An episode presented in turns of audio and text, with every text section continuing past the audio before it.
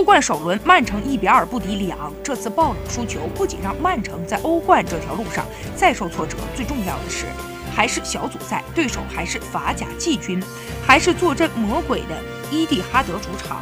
单纯将败因归结为大意轻敌，给自己找借口是自欺欺人。里昂过去八次对战英超的球队只有一场胜利，还是2009年十月在安菲尔德战胜红军。而法甲的俱乐部做客与曼城交手三次，无一取胜。